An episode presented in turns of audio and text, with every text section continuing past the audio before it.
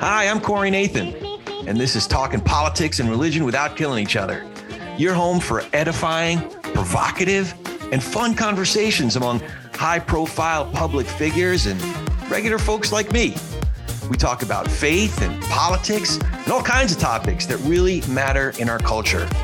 So if you're tired of all the screamers out there taking all the oxygen out of the room and you want to join us and taking some of that space back, you'll love talking politics and religion without killing each other. Thanks for spending some time with us. Enjoy today's show.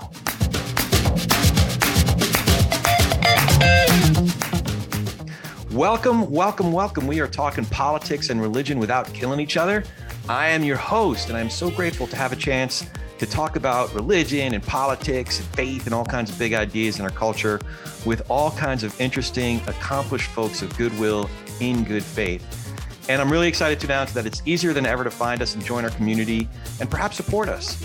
And that's on politicsandreligion.us. The end is spelled out A-N-D, politicsandreligion.us. Check it out. That will really help us continue to have conversations like the one we're having today uh, so I usually just like launch right into my guest, but I have to ask our guest before I even introduce her, uh, what does it mean to be a multi-genre theologian? so one of my favorite theologians, Dr. Catherine Keller, um, gave me that uh, descriptor, and I have uh, used it ever since. This is such an honor for someone like Dr. Keller to even know me.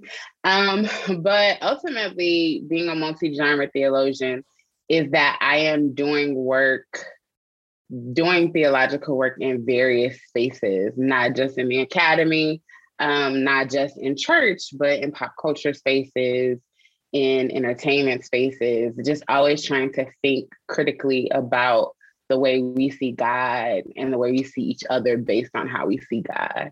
Yeah. Yeah, that makes a lot of sense because of the person who introduced me to you. Uh, you can say that about uh, Professor Carter, J. Kameron Carter. Oh, I am a J. I, I am a J. Kameron Carterian. I took all of his classes at Duke. I love, love, love, love, love him. So yeah, I consider myself a J. Kameron Carterian. yeah, yeah. I've told this story uh, on this podcast before, but my introduction to Professor Carter, um, before we got into the scripture or the Bible, what have you, we spent we spent 45 minutes talking about Naima, uh, Coltrane's composition and mm-hmm. Coltrane's collaboration with with Thelonious Monk, and uh, it was perfect because it was on the body of Christ, the concept of the body of Christ, and making yeah. those similarities of virtuosity within uh, certain confines. But you know, or or and and I remember how he ended his lesson too. Uh, he he ended his talk like it had the the uh, little bits of uh, Hauerwas in it, where he uh-huh. said all this theologizing doesn't mean anything when your grandmama's in the hospital. so, mm-hmm. so multi-genre theologian. Anyway, okay. So now the introduction. Now that I know a little bit about uh, multi-genre theologian, Candice Marie Benbow is a multi-genre theologian who was named by Sojourners as one of ten Christian women shaping the church in 2020. Candice has written for various outlets, including Essence Magazine, Glamour Magazine, The Root, Vice, Shondaland, MadameNoire, and the Me Too movement. Actually, that makes so much sense. You look at the how the diverse portfolio of publications you're showing up in. Multi-genre Thank makes you. so much sense. And it, really importantly, and something that's really just been in my noggin for the last month, I've been reading Convergent Books, just published uh, Candice's first book, Red Lip Theology for church girls who've considered tithing to the beauty supply store when Sunday morning isn't enough. Candice holds degrees from Tennessee State University, North Carolina Central University, and Duke Divinity School, one of my favorites. And she is involved in numerous charitable organizations, including one she founded in her mother's memory, the Louise Marie Foundation, focusing on faith and education. The foundation supports HBCU nursing students provides micro grants for community mental health projects, and creates opportunities for spiritual growth and development. And I didn't even get into the half of it, but uh, I could go on forever telling folks about you. Candice Marie Benbow, thank you so much for joining me. How Thank you, you, for having me. I'm good. I'm really, really good. It's been a it's been a good day, a long day, but a good one. That's good. That's good. Well, I hope this is uh, this is a just a fun, engaging conversation, and and not not too much work. But I might make you work. I hope maybe I'll make you think or something. I don't know. Or maybe you make me think, or maybe we do it for Let's each other. Let's do it. Yeah. Let's do it, man.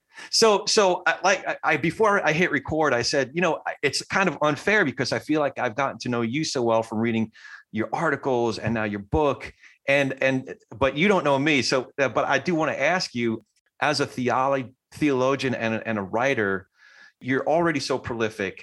But I, I imagine you as a little girl, uh, like a four or five year old Candice, raising her hand in any given context and saying, "I have something to say." So my Yeah. question is, how early in life was it that you recognized this inner voice that has questions and thoughts that you wanted to offer up to the world? So my mother would say it was when I was 18 months old, and she had been working second and third shifts as a nurse. And I was used to spending the night with my grandmother and my grandfather. And this particular day, she did not have to work. So she made breakfast for me. And it was a continental breakfast of a bagel, Danish, and fruit. But I was used to breakfast at my grandparents' house, which was this full smorgasbord of, of Southern breakfast cuisine. And at 18 months old, she said, I sat at the table, I looked at the food, and I said, Mama, what the hell is this? and, and she she asked me again. She said, "What did you just say?" and she said, "I repeated it, Mama. What the hell is this?" and she went in the room and she called my grandmother, and my grandma said, "Well, what is it?" and she told her what she cooked me. And so I my mother would say, as well as my grandmother would say, that that was the earliest. And since they tell me that memory, I think that from that time on, I had no problem speaking my mind, even when it got me in trouble. And I had no problems asking hard questions, even when they got me in trouble too. yeah. Yeah. Yeah that that relationship with your mom i just imagine that her patience with you and her faithfulness to you was what part of what gave you the space to be bold in your assertions but also to create that oxygen for you to ask those questions of yourself and of big concepts right Absolutely. You know, I um I grew up in a home of books and I grew up in a home with a mother who loved learning, who loved reading, um, who told me that the most important cards I would ever have in my life are a library card and a voter registration card. And so I was always pushed to think critically. Um, I was always pushed to not ask for the answer, but to do my own research to seek and find out the answer. And so I, my mom really instilled these these ideals of critical thinking and study, rigorous study, and an appreciation for learning and an appreciation for discovery in me. And you know, I, as most people, children, um, applied it in ways that she may not have necessarily thought were uh, I would, but she really was the foundation for how I understood and understand myself as a Black woman and how I come to realize who I am to be in this world. And yet, and yet, she did say the three things a lady must never speak about in public is sex, religion, and politics. You'd speak a lot on all those things. So that was, I mean, I think that was the funniest thing growing up is that I was taught, you know, a lady, and she would say it like this there are three things that a lady never speaks about in public, and you rarely speak about it in private And I'm like, okay. Now, mind you, this is very interesting because my mother took me to political protests and rallies. So we talked about politics publicly. She took me to um, like I I went, I saw her vote when I was a she she would take me every time she voted. And so I saw my mother's political leanings. I saw how she lived that out. I saw my mother's activism work and community work. And, and so, and I saw her have those conversations publicly. and so it was, so of course, I never heard her talk about sex. And and her faith was central to who she was and was was central to how she raised me. The very interesting thing though is she raises this this daughter who is so extremely vocal, who who wants to have the conversations that nobody wants to have and who believes that it's important to talk about these things. And so she, you know, raises this I, am not even gonna call it the antithesis of what she of what she wanted, but I definitely heard her say that and was like, oh, hold my beer. Like I'm definitely going to have the conversations that you that will make your hair raise. And and I did. Um, I didn't shy away from having them around her. I didn't shy away from having them in her earshot. And so, you know, I she always would say to me, that's the risk of raising free children.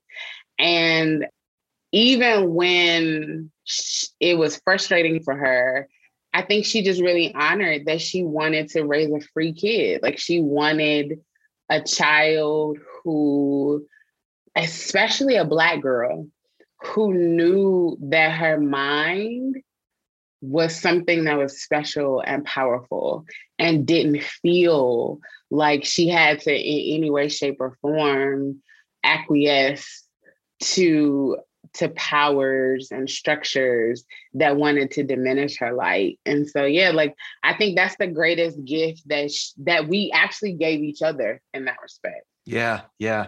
It sounds like there were very very few times where she really asserted a, a strong objection to something that you were doing.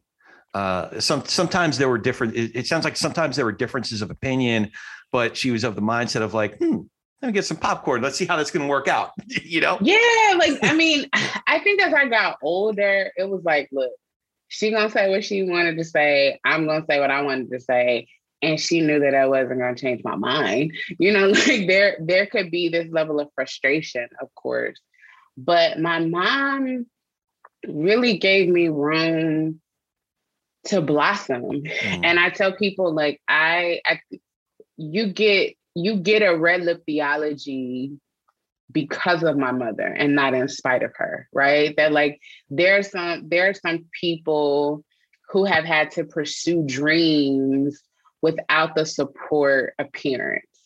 And that's a very different motivating space than when you do it with the support of parents even if they one don't understand it fully or to agree right? Like that there were there were ways that we differed theologically but my mom told me i could be anything i want to be in this world. And whatever path i chose she was behind me 110% and so that you get red lip theology because i had her overwhelming support. And it was because she was so supportive. It was because she pushed me that I was able to really flourish and thrive in the ways that I have. Yeah, yeah. Uh, now, I'm, there's a lot that I want to talk specifically about red lip theology. Uh, but before we get to that, it, it was uh, partly your mom and I think a mentor of your mom's that recognized in you a future in something sociological or what, yeah. What was that?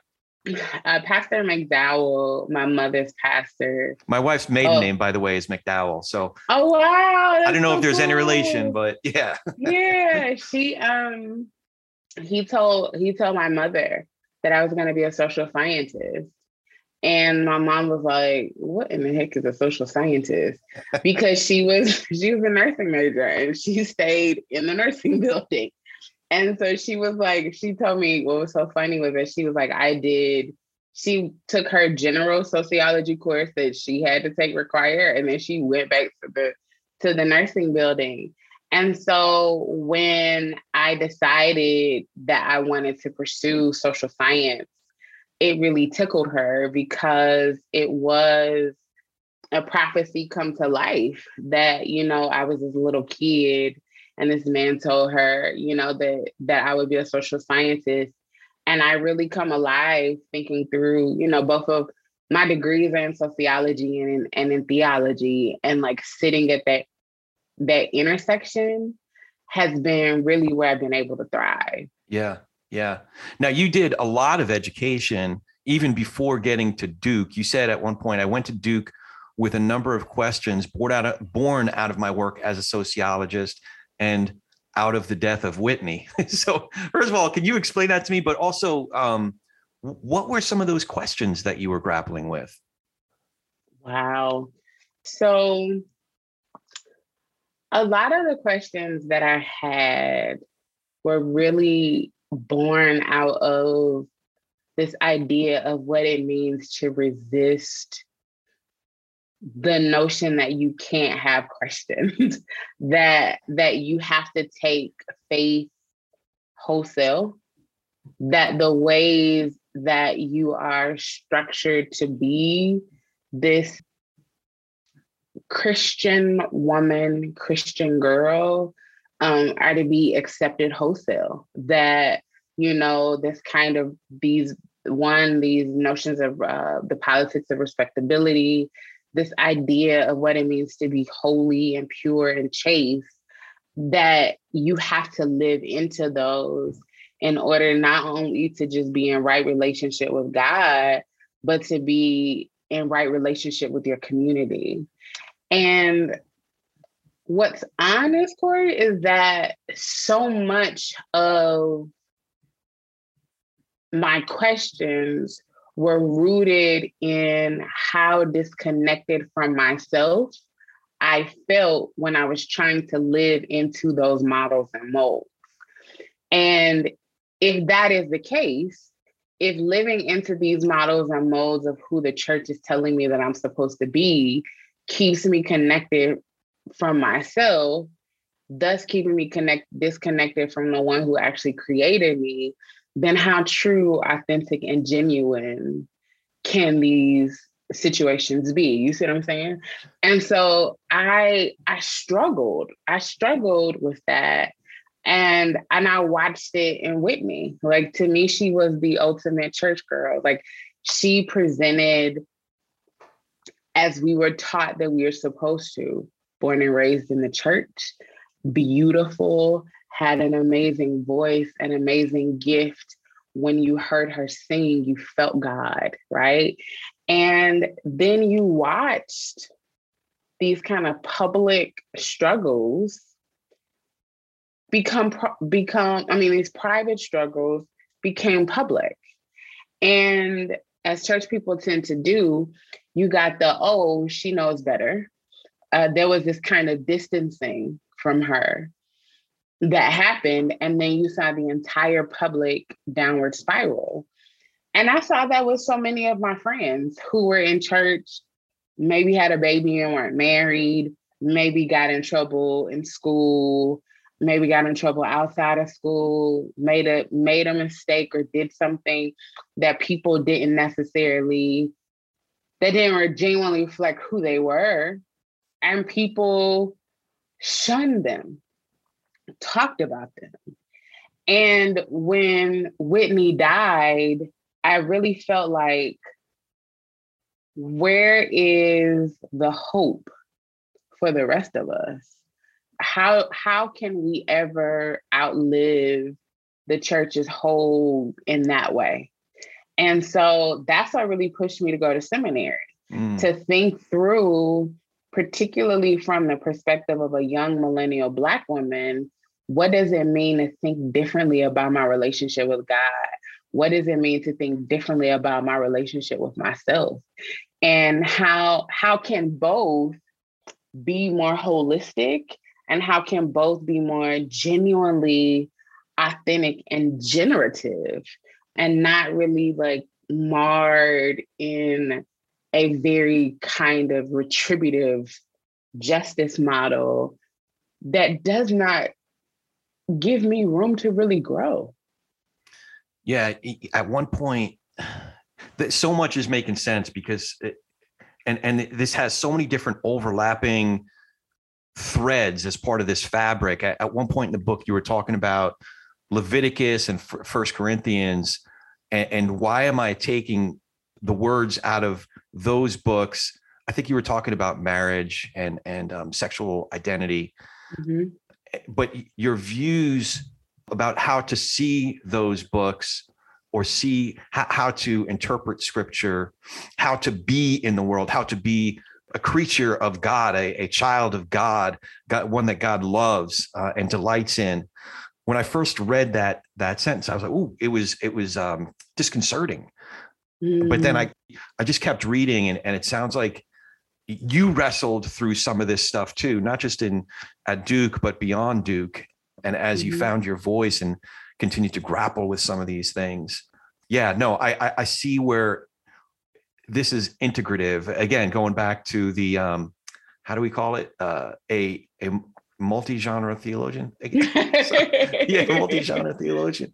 It it just shows up. It's not just theoretical. It shows up yeah. in relationship with with our our friends, in relationship with family, in relationship with people we go to church with and do work with.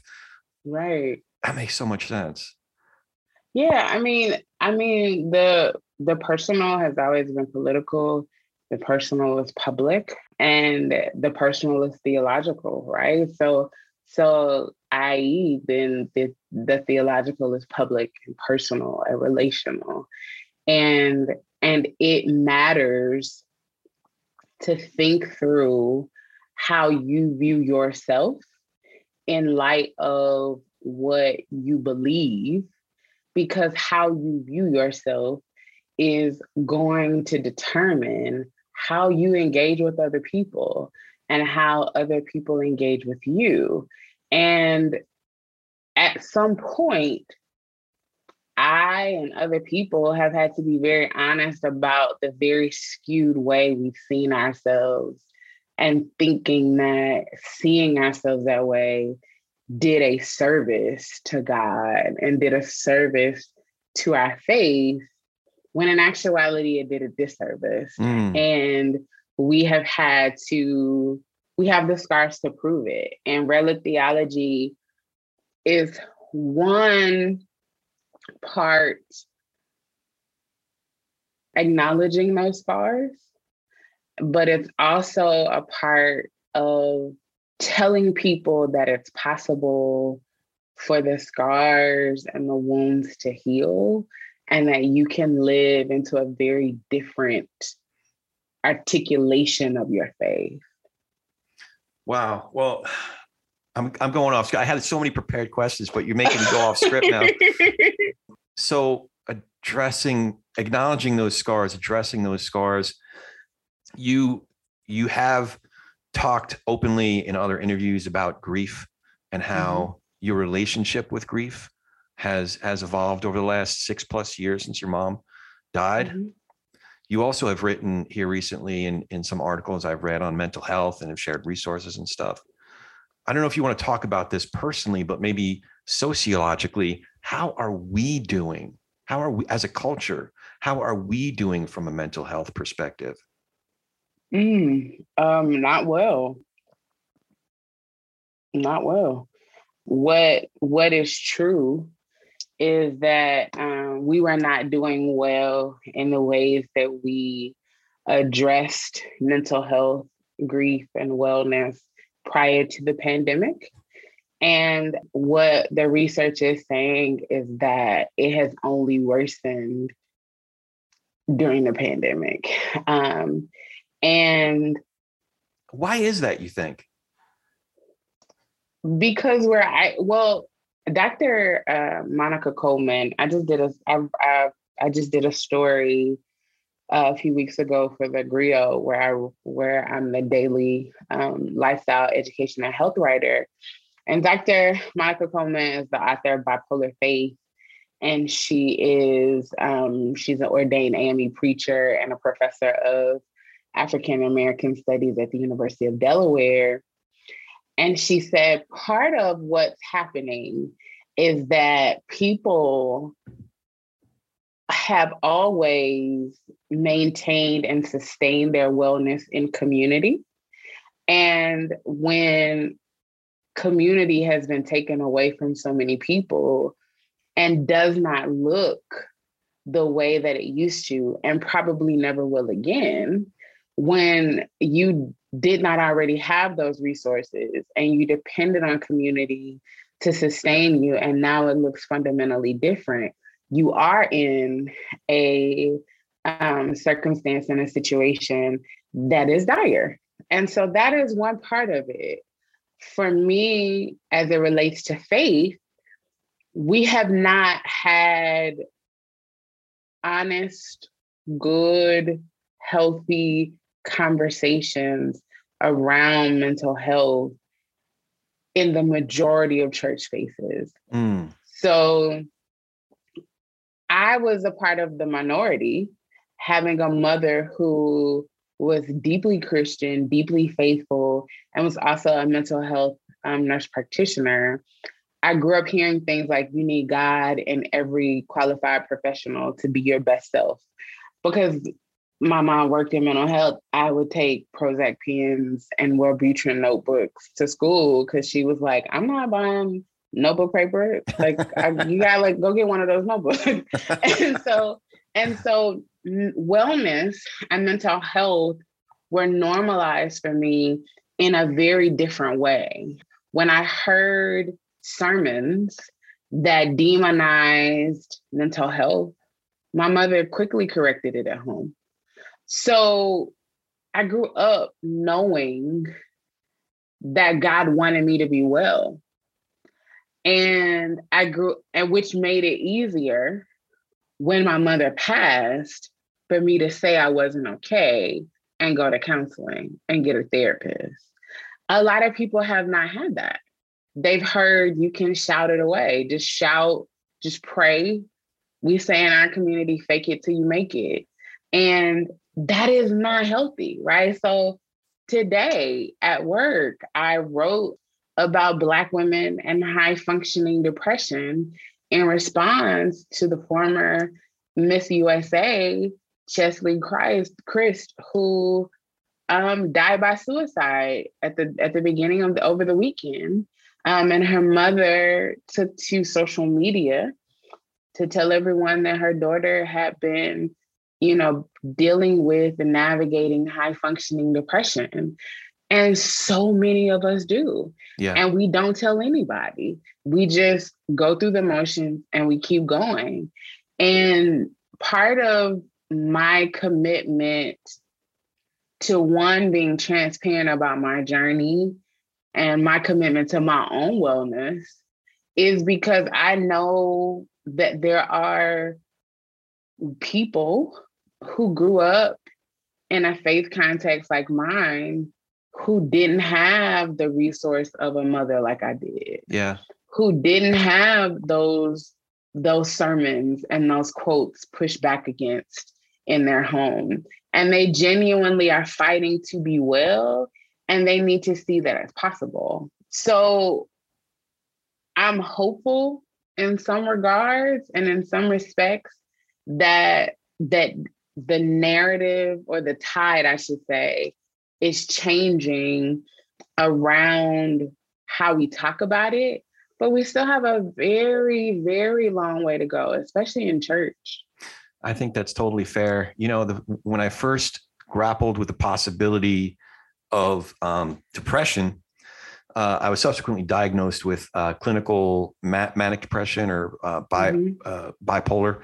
I, I had maybe five or six years into after becoming a Christian, and I was going to a church that uh, they were very dismissive of the whole mm-hmm. field of psychology, that it's all a sin issue. Mm-hmm. Some of my more empathetic or, or sympathetic uh, brothers and sisters at church uh, said those platitudes. Well, put it at the Lord's feet, and you know that kind mm-hmm. of thing. And I'm just thinking, what the fuck does that mean? Like exactly when I exactly. get up and it's like I'm walking through thick sand. If even if I can get out of the bed, like mm-hmm. what what in the world does that mean? Yeah. Um, but I, I you know, I, to be honest, I still I still wrestle with that. Like that that is kind of lingering in my noggin. Like yeah, I mean it does. Like we, I, I tell people all the time, we serve, we follow a a man and have patterned our life after a man who at the mo- one of the most vulnerable moments of his life prayed until he dropped sweats of blood. Yeah that is anxiety all day.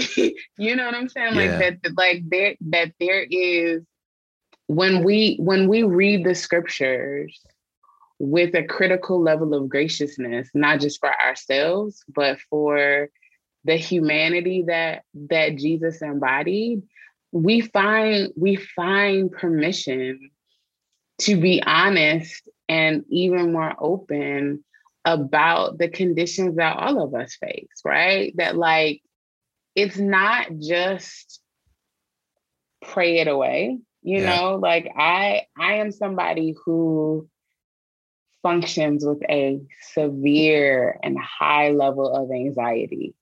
I had that before my mother passed, but her death exacerbated it. Mm. Um, and an unexpected passing in the way she did made it even more debilitating, right? That there are days where I, if something happens, I go from here to the worst case scenario in like five seconds. Like we're in my office right now, I'm talking to you on my iMac.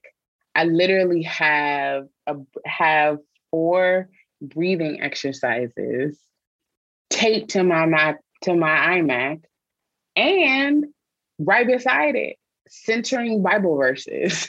like that, like it matters that we recognize that it takes all of it, right, to manifest our wellness. And every other Wednesday, I meet with my therapist. Yeah. You know, um, that it it is the greatest responsibility of my life to um, steward my wellness. And I've had to learn in these last six years that I can't allow anything to to shake me out of it because I know even if no one else does, I know how quickly I can I can it can become a very precarious and dangerous space for me. Yeah. So my responsibility is to steward it and steward it well, right? Um, part of that, as you said earlier, was navigating a relationship, a healthier relationship and understanding of grief. Grief for me is not an adversary. Like and I see people who talk about, who talk very openly about how much they say grief is a bitch. Like I hate grief. Da, da, da, da. Like I could not and cannot afford to see grief in that way. One, because it jeopardizes my own wellness, right? Like I had to see with that same critical graciousness that I talked about earlier, I had to see grief the same way. Grief would rather not be in my life. Grief would much rather my mother be here. Grief would much rather that I not experience the, the painful things that I did that broke me. Grief is here, one, to, to remind me that there was a time where all was not broken and all was not sad right? And grief is here to remind me that I don't travel alone, right? That there are ways that there are ways that the the love that I had that I lost, the people that I lost, the, that they still travel with me. That that the experiences grief grief is a constant companion and we've had to learn how to journey and we're still learning how to journey together right there are some days where grief is a pronounced sorrow and there are some days where while grieving, I still am able to find joy and happiness at a memory of my mother, right? At a memory of days long gone. That's still, that is all part of it, right? But I had to move from a space where I didn't see grief as an adversary, but that grief was this beautiful, complicated, companion with me. Companion. And and we are learning how to do life together because there will not be a time that i am without grief and there will not be a time that grief is grief is without Candice like we we have had to we are having to figure out how to do this together and not only do it in a way that reflects the the honesty and the truth of my experiences but also do it in a way that enables me to steward my wellness in a space in a way that allows me to to maintain it to maintain my wellness as i grieve as i go through the ebb and flow of whatever emotions come.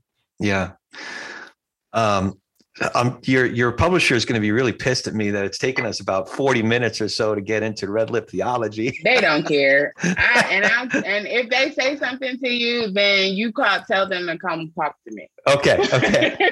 well, I do want to ask you about that because I, I, I forget off the top of my head, but um, there was a story that you share when that phrase occurred to you. It was like you were in an argument and and you were you were winning the argument, but then you got to a point, if I remember correctly, where you got stumped, and it's just like more by inspiration than anything. That this phrase so what, is that what happened? Yeah. Okay. No. So what happened was we had this issue in one of our classes where the part of Duke requires that you take a Black church studies course in order to graduate. And the majority of the white classmates didn't want to. And there was always this tense moment in class. And so after a moment in class where one of our classmates said that Howard Thurman, the great mystic, needed to be disciplined against um, oh, right. early church uh, historians and theologians. Like we, like all the black kids, black students in class bristled at the fact of this white kid, this white student saying that this black man needed to be disciplined by disciplined against what these white men were saying about theology and about God. And so I go into the library and I see one of the classmates and I'm just like, oh God, like I know he's come out and he's gonna come over and talk to me because I have been intentionally avoiding him since class. So he comes to my table, and if I would have gotten up, it would have been very clear that I was getting up because he sat down, and it would have just been really ugly. so, so he sits down and he says, Candice, let me ask you a question. I'm just like, here we go. And I said, yes. and he said, do you consider yourself a Black theologian or are you a regular theologian? And I mean, it was the audacity for me. Like the fact that somehow the work that we do in Black liberation theology and womanist theology, in any intersectional the, uh, theological space, is somehow not regular. Yeah. and, and and so there was this moment where I was like, okay, I could say something or I could let it ride. And it just popped in my head that day. I was like, I'm a red lip theologian. And he said, who who what's that? Who who created that? And I said, I did just now. And then I got my stuff and I left. and ironically, when I said it, it made all the sense in the world to me. Um, because it really was, and the more that I formulated it and the more I sat with it, it really was the way in which I understand the world around me and faith as a black millennial woman of faith and it has been able to give me tools to introduce myself back to God and yeah. and me back to myself in ways that are much more loving and holistic. But it's funny because it came out of a moment where I was just like, yeah, what am I gonna say to this dude? And I said it, and it was like, this is it. so it's holistic. It's it's um, mm-hmm. um you know, I think somewhere else you talk about, you know, you you are black, you are a woman, you are a mm-hmm. Christian, mm-hmm. and mm-hmm. and any one of these um, ingredients of who you are as a mm-hmm. whole person isn't doesn't reduce your Christianity or doesn't reduce your womanhood. And strange as this might sound, I think that's where I related to you the most. And what was one of the most profound things for me is when you talk about how how God sees, because God sees all of that at the same mm-hmm. time right? Mm-hmm. I am a Jew yeah. and I am a Christian, not a mm-hmm. Jewish Christian or what, I don't know what mm-hmm. kind of labels you want to. And I'm a yeah. Nathan and I'm a Mets fan and I'm a, you know, all these yeah. things at the same time. And God can hang with that, you know? Exactly. Exactly. We, we, we live at the, the point of so many intersections. Yeah. And the danger is not I would argue not in the identities. The danger is in how we wield the power that may come with certain identities to harm other people. The value that we place in certain identities, the value that we that we deny certain identities, um, the abilities that we give some and don't give others. That kind of power is the problem but but yeah, like I am as Christian as I am as as I am black as I am woman. That those things don't get parsed out from me. And they're not supposed to. They are they are fundamentally who I am. So, okay. Yeah, I, I wanted to ask you about this because it, it's something, honestly, that I've been wrestling with, not mm-hmm. just this year, last year, but the last 20 years. Um, in mm-hmm. your chapter, Suing God for back child support, I think it's the first place in the book where you begin to talk about gender. And uh, one thing you say that that was pretty convicting, you said, I can no longer unsee the danger in assigning gender to God. Beyond just saying God is a man, assigning the male gender to God potentially shapes how we, especially Black ch- uh, Christians, see all men. So uh, you've already begun teasing this out a bit, but if you could tease that specific thing out a little bit more, and but and, also what kinds of implications does assigning gender to God have in our society historically and today? I mean, it is the root of patriarchal structures and sexism, right? Um, and heteronorm- heteronormativity. Like when we are when we are assigning maleness to God, we are assigning and ascribing a certain kind of power to maleness. And those who who have maleness in in a certain context and in a certain community are considered and viewed powerful, right? And so the problem then becomes what then does that power do, right? How how do we how how do we justify the ways that men are given a certain that men are inherently seen as leaders that men are inherently seen as those who should automatically be believed and listened to? Um, that men are inherently seen as the ones who must give and should give the directives and authority and power.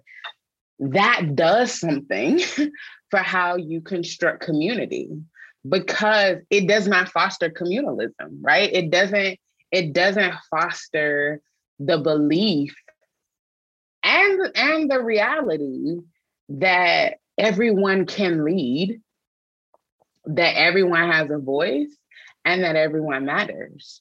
For me, and I talk about this, I talk about this in the book, that moving away from gendering God, working to ungender God, restored so much of God's holiness and majesty to me.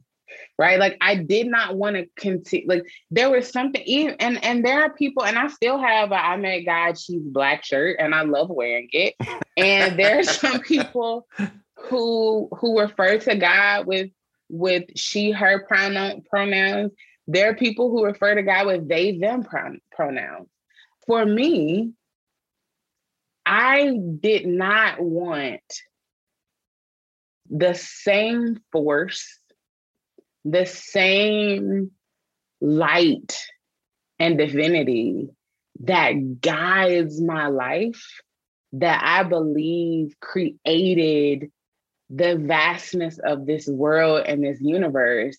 I didn't want to describe that power with the same prescriptives and prescriptors and descriptors that I give everybody else like that was something that I just was like, I really on this on this quest and journey for me to have a much more holistic and authentic relationship with the divine, I wanted a way to talk about God that was exclusively about God. Yeah. And that was beautifully holy and divine for me to honor that God stands above and beyond language, that that our ability to ascribe gender to God really reflects the failings of human language. It reflects that we don't have the capacities to talk about God in different ways and i just i i really i really wanted to i really wanted to speak to the ways that some of us may be groaning and and longing for a a much more holy divine conversation ability to describe god and and realizing that for a lot of us the first steps towards that we're detaching God from a from a, any kind of gender. You know what you just made me think of, uh, and I, I, disagree with a little something that you said just a little bit. You said we mm-hmm. don't have the language, and I thought about well, who has come closest to having the language? And there are certain poets. Well, I'm getting chills just thinking about it. Um, that have come closest to articulating how what God sees and that that mm. fullness and glory of God. Um, Pope, well, Maya Angelou comes to mind, of course, uh, but Walt Whitman also comes to mind. These two um, poets in particular would not mm-hmm. be approved. you know, I mean, Whitman mm. um, was gay, and and, and Maya yeah. Angelou's life story uh, certainly, you know, um, th- there's a lot that that maybe a, a bunch of our friends from church would want to try to hide, you know, mm-hmm mm-hmm. respectable society, if you will. But man, their work just really resonates. I think there's an element to their work, and and you actually talk about it uh, in in the later a later chapter. You speak here it is um, pretty extensively and beautifully about grace. Uh, mm. Here's the quote. Um, you say, "Grace doesn't blind us to who we have been." or shield us from taking accountability for the pain we cause, but it provides us with second, third, fourth, and hundredth chances to become better people. Um, you go on and you say, grace is generous. And when we lean into it, we can't help but extend it to others. The lens of grace enabled me to recognize the brokenness of others, even when they didn't see it in themselves. And when we're talking about this stuff, this is hard stuff race mm-hmm. and gender and just you know, mental health. Um, yeah, it, it seems, but it seems like grace is the thing that we forget first, isn't it? Um, not only forget, but can sometimes wholly reject when it's in our faces. Grace is someone someone asked me they were they asked me they said if you had to live without one of these things, grace or love, which one would you pick? And I was like, oh my God, that's so not fair. um, and and I and I told them, I said, while I don't, I was like, I think that the I think that those, and I'm gonna tell you the same thing I told them. I was like, first, I think questions like that are exercises in futility. Like that does not matter. Um, because I'm not gonna ever live a life without either. So like, and why would I want to? Yeah. Um, but and at the same time, I told him, I said, to even position it in that way speaks to a profound miscalculation or misunderstanding of grace and how it moves in our life that we could ever think that we are without it.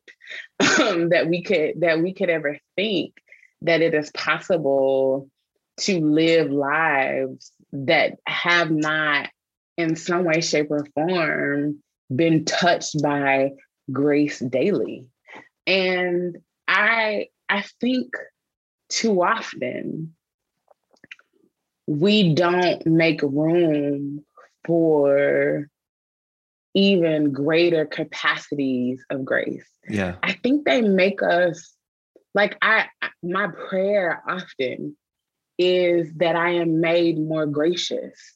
My prayer is that my heart is always turned and tuned to grace, even when and even if it means that I still am no longer in relationship with somebody mm. or no longer connected to somebody. Like, I mean, I write about, even though like there's a, a chapter that is specifically about grace context and like a dumb thing that I did, I talk about grace when it comes to my father. I believe that even how I wrote about him, even how I wrote about a lot of people in the book, reflects a commitment to seeing them through the lens of grace, even as they have, even as they've done done harm to me, right? Even the ways that I hold myself accountable in the book is me kind of modeling a critical graciousness of myself.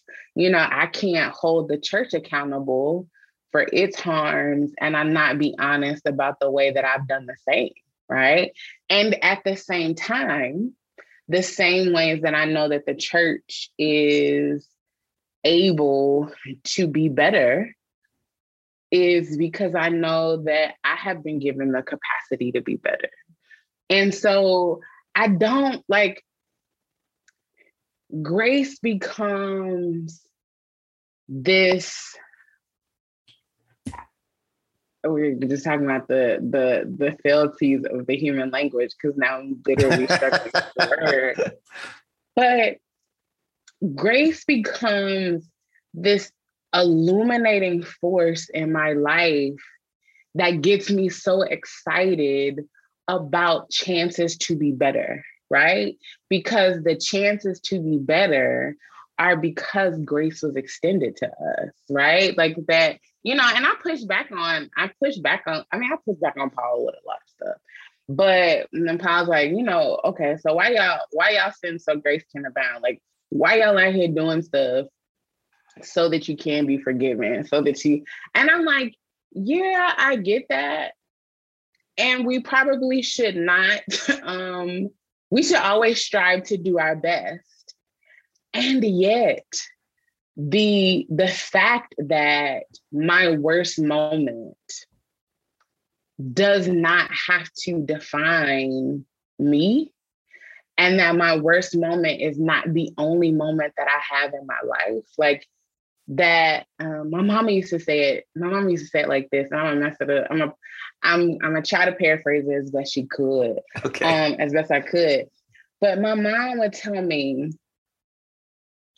even if you, even if someone loses their life in the midst of the worst decision that they have ever made, that last moment never defined the totality of their life. Mm. And I used to think that that was the most profound thing because so many people would always harp on the worst thing mm-hmm. or if someone died and it was you know like i hate like i mean too often i'm learning we're hearing about people who died of gun violence yeah. and being in the quote unquote wrong place at the wrong time and and and the ways that people would talk about if they were there, if they were somewhere else, this wouldn't have happened. And there's room to grieve the loss of that life for sure. And that one moment does not define an entire life. You know, that there was joy, there was care, there was love. That is grace. Right. That is grace. And I want to, I hope that it was conveyed in the book that we live lives that are full of grace, even when we don't see it, even when we reject it. And if it's gonna be there, because it already is, we may as well open ourselves up to how we may as well open ourselves up to its presence and the ways that we can be radically changed and transformed because of it. Yeah. You know, uh, I usually don't bring up uh, daily headlines, but but something something is relevant to a lot of what we're talking about. The the public reaction to what Whoopi Goldberg said on the View.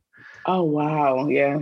I, I was curious. So I, let me just reset it for those. Um, I'll read the top kind of story summary.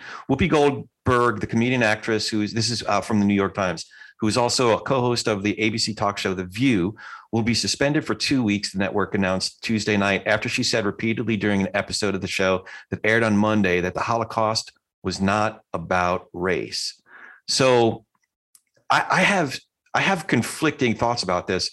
The public reaction to her has been largely uh, lacking of grace, but have, having uh, I, I grew up in an observant Jewish family one mm-hmm. generation removed from family members who died in the Holocaust. My grandparents' generation suffered through and fled the pogroms of Russia. So I, I definitely have thoughts about this, but I was curious what your reaction is to how this all played out.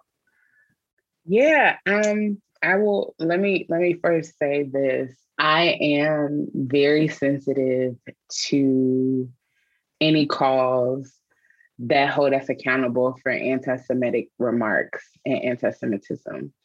I believe that all oppression is linked, even in, even if it is manifested differently in various communities. That it is about power and that it is about the, like I said earlier, the ability to withhold and deny humanity and dignity to certain communities. I had a life changing experience in 2019 thanks to the AJC here in the US when they invited me to spend seven days, I think it's seven or 10, I can't remember, days in Israel as a part of their first delegation of religious writers and speakers. That trip fundamentally changed my life. And I got to sit and hear from Jewish people about their experiences and the ways, and including Holocaust survivors, about the ways that they wish that we would speak to this instance, to this, to their experience, and speak speak about it with care, reverence, and respect. When it comes to what she said, I honestly felt like she was trying to speak to a larger issue of the fact that the Holocaust was evil and that maybe having a conversation about it along issues of race and racial lens is not helpful. I understand that because I have a grandmother who's 87 who was very adamant that she did not feel like Whoopi said anything incorrect. She was like, because for her, she was like, these are two groups of white people that were oppressing each other. This is about evil. And having to explain to her, well, like, you know, religion, I mean, Jewish Jewish identity is both religious and it's ethnic. And that, you know, having having to explain that to her. And she said was like, mm, you know, she's 87. Like, yeah, yeah. like, okay. You know, she's like, wrong is wrong. And what happened is wrong. And everybody that's a part of it needed to have gone to jail. And they're probably not going to heaven. Like that's literally what she said. Okay. And so, and that is that's where she lands. I am able because of access to education to have and, and experiences to have a different kind of nuanced conversation. What hurt and what was disappointing was that I felt like there was no room to honor the spirit of what I felt like Whoopi was trying to say. Like, and I think when, like, I, when I think, I think when we you know, I think when we hear, when we, because I watched it several times. Yeah. Like this was not a denial of. Of Wait, the, you, like, you can't tell me that you're surprised that there's no room for nuance in our conversations. yeah, right. Come on. like I, you know, it just it was this moment where I was like, wait a minute, wait a minute, wait a minute. Like she didn't deny yeah the existence of the Holocaust um, which I think is and continues to be one of the greatest acts of anti Semitism that is per- the fact that you have people who are saying that it actually didn't happen is dangerous, like fundamentally dangerous. That's not what she said. You know, she spoke to this being about man's inhumanity to man, which is true. And so is it possible? And I and I really looked for and longed for people who in the right spaces who could have said what she said was true. And we need to have a conversation about the ways that Jewish identity is both religious and ethnic. Yeah. That that this that in many ways yes this was about race. This was and is about a kind of ethnic cleansing. Like this that the holocaust is was evil. It was about man's inhumanity to man and it was about race. And when we remove race from this conversation even unknowingly we go we we find ourselves on a very slippery slope right to the erasure of identity in ways that are profoundly harmful right? Um, that is a teachable moment. And i hate that we are not in that we've moved out of and this is definitely going off what i'm about to say going off course. Um, but I'm actually writing about it, you know, in a lot of ways for the next book. But I'm I really hate the ways that cancel culture, which has always been about holding the powerful accountable for the harms and the ways that they victimize those that they deem as powerless. I really am grieved by the way that cancel culture has now morphed into ways that grace does not abound for those of us who are who are are honestly and intentionally trying to get it right. Yeah. You know, to me that was that was a moment where grace could have abounded that is a very different moment than you know when you had people who say stuff like the jews have bought up all of black america and you know um, the Jews run Hollywood. You know the Holocaust isn't it wasn't real. It was all fabricated.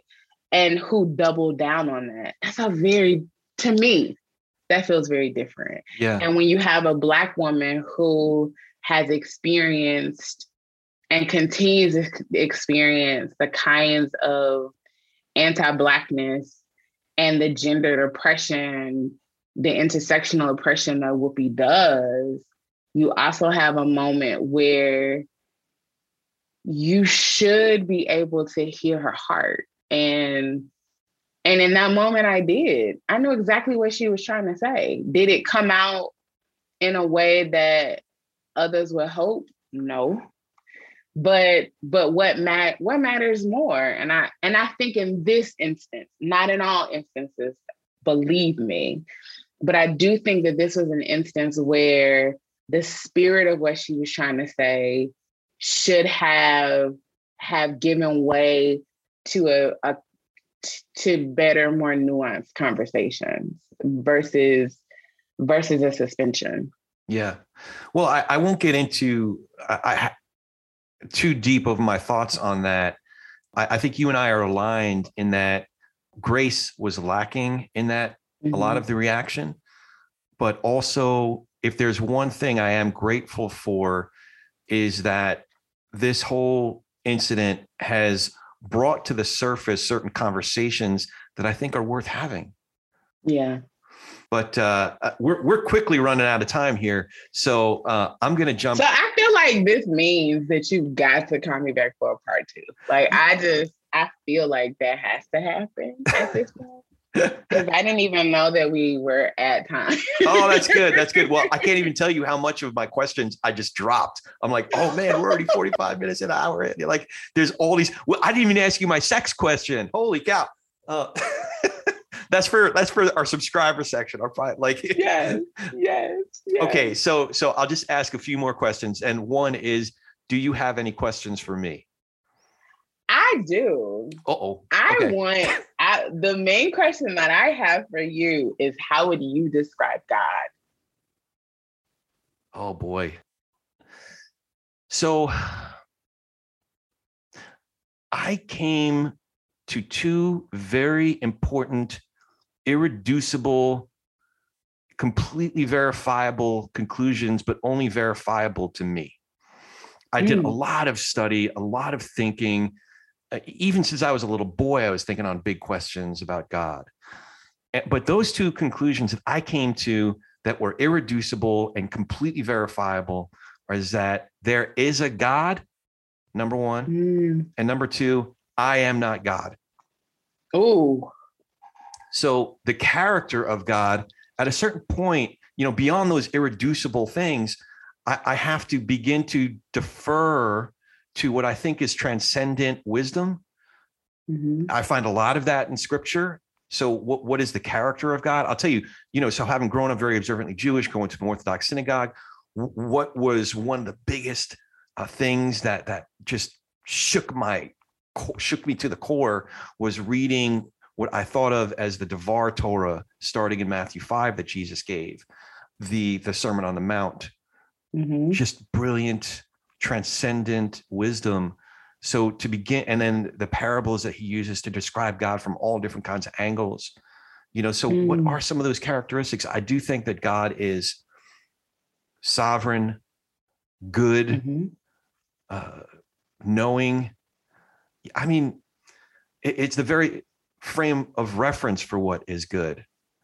Mm. And we certainly have some revelation and a lot of revelation in scripture. We have revelation in creation. Mm. We have revelation mm. in little creation, you know, like I just I was telling somebody yesterday. Somebody asked me what my favorite sound is, and it's Louis Armstrong's note that he blows at the end of La Vie en Rose. That impossible note that he hits, mm-hmm. you know. But if you listen to, I was driving my daughter up from uh, a party when she was in high school, and um, Ella Fitzgerald's.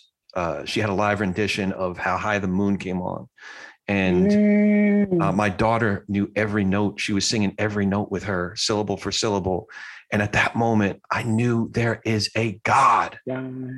So I don't know if that answers your question directly, but that's what comes to mind. That answered it. And that actually gives me chills. Like, I think what has resonated with me the most as people engage me about and engage with me about Red Lip Theology has been their descriptions of God. Because I, I think, and I talk about this in the book, I think God has to be that personal to us.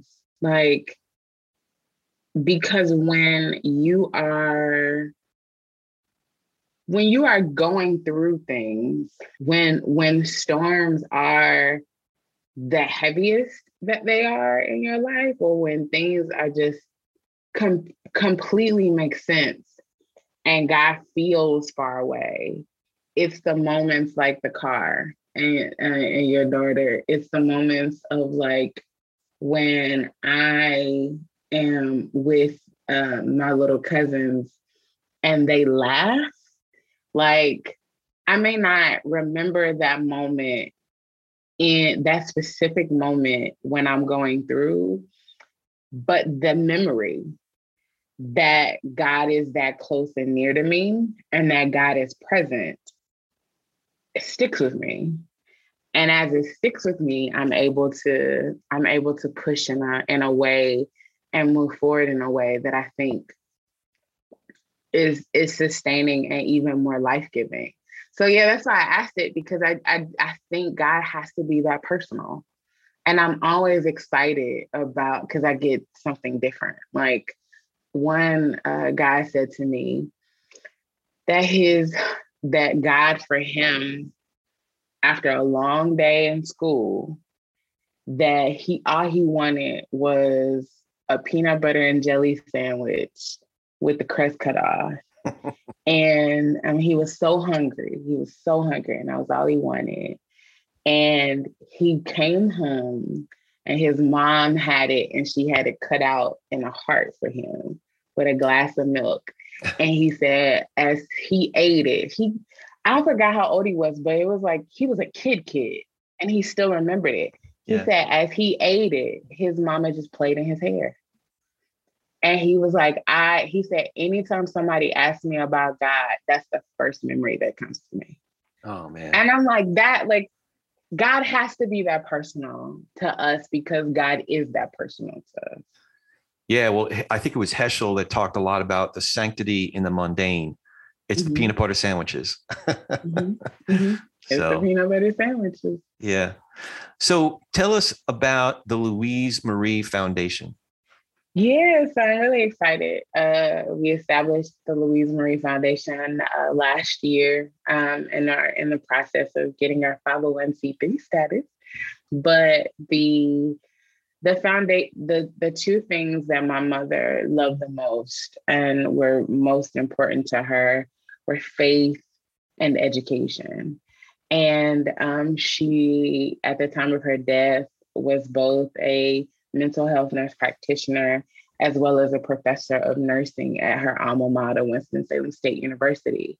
And so, what the Louise Marie Foundation does, um, we had been doing it um, for such a long time, and now we get to, to institutionalize it in a way, is to provide support in the same ways that my mom was. What my mom found with her students was that they could find a way to pay for school, but then they didn't have money for books. Mm. And then once they got to the end of paying for all of their fees, they weren't able to pay for the test, the NCLEX exam that they needed, or the study guides that they needed for the NCLEX exam.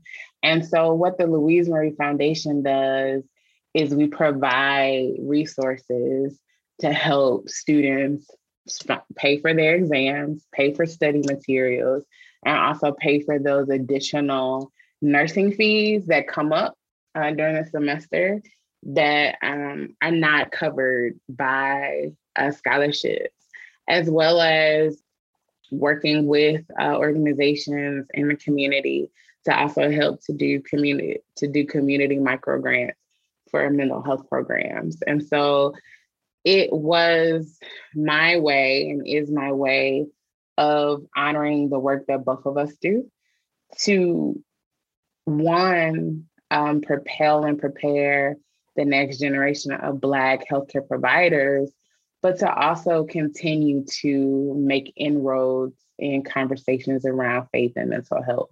And so people can go to uh, my website, Candice Benbow, and they can get more information about it. But I'm really excited because this year um, we get to do much more institutionally around it in a way that we've been doing just on our own. Yeah, yeah. Uh, and I, I, will ask this again, but just so I have it handy. Candice Benbow and, and B as in boy, E N as in Nancy, B O W is the last name. Candice, C A N D I C E Benbow.com. There's a lot yep. of great stuff on there. But how else can we find more information about you, the the new book, Red Lip Theology, and all the great work yeah. that you're doing? So um, you can find me on the socials at uh, at Candice Benbow. So um, Twitter and Instagram. My handle is my name, Candice Benbow. I am the daily uh, lifestyle education and health writer at the Grio. So every day you can find me writing about something uh, lifestyle education and health related at the Grio, um, thegrio.com. So those are the primary ways. And, you know, you can get the book wherever books are sold. And I'm just really grateful and excited and thankful for the reception that I've gotten so far. And um, thank you for a conversation that I I needed today. So, oh, good, good. Yeah, this was beautiful. Thank you. I was so glad that that Jay pointed me in your direction. I got so much from the book and it's it's provoking thoughts and count me as as one more fan of of many I'm sure. Thank you so much. Oh my gosh, that means so much to me. Thank you. Good, good. And as always, if you dig what we're doing here, please hit that subscribe button, leave a review and comments wherever you get your podcasts. Tell a friend about TPNR. We're easier to recommend than ever. It's politicsandreligion.us. That's politicsandreligion.us. And you can even support our program through the Patreon app on our site. Now go talk some politics and religion with gentleness and respect and have a great week. Thank you for joining us today. If you dig what we're doing here, it is super easy to follow us. You can go to our site, politicsandreligion.us. That's with the and spelled out, A A N D. D. Politicsandreligion.us. And we're on all the socials at TP and R Pod. You know, TP and R Pod for Talking Politics and Religion Pod. And here's a big way you can support us by becoming one of our patrons. You can even become a producer or executive producer of our program and have a lot more say in who we bring on, the kinds of questions we explore, or just help us keep the lights on. But mostly, we really appreciate you giving us a listen. So, for the whole team here at Talking Politics and Religion Without Killing Each Other, thanks for hanging out with us. We'll be back in a few days to do our little part in Tikkun Olam.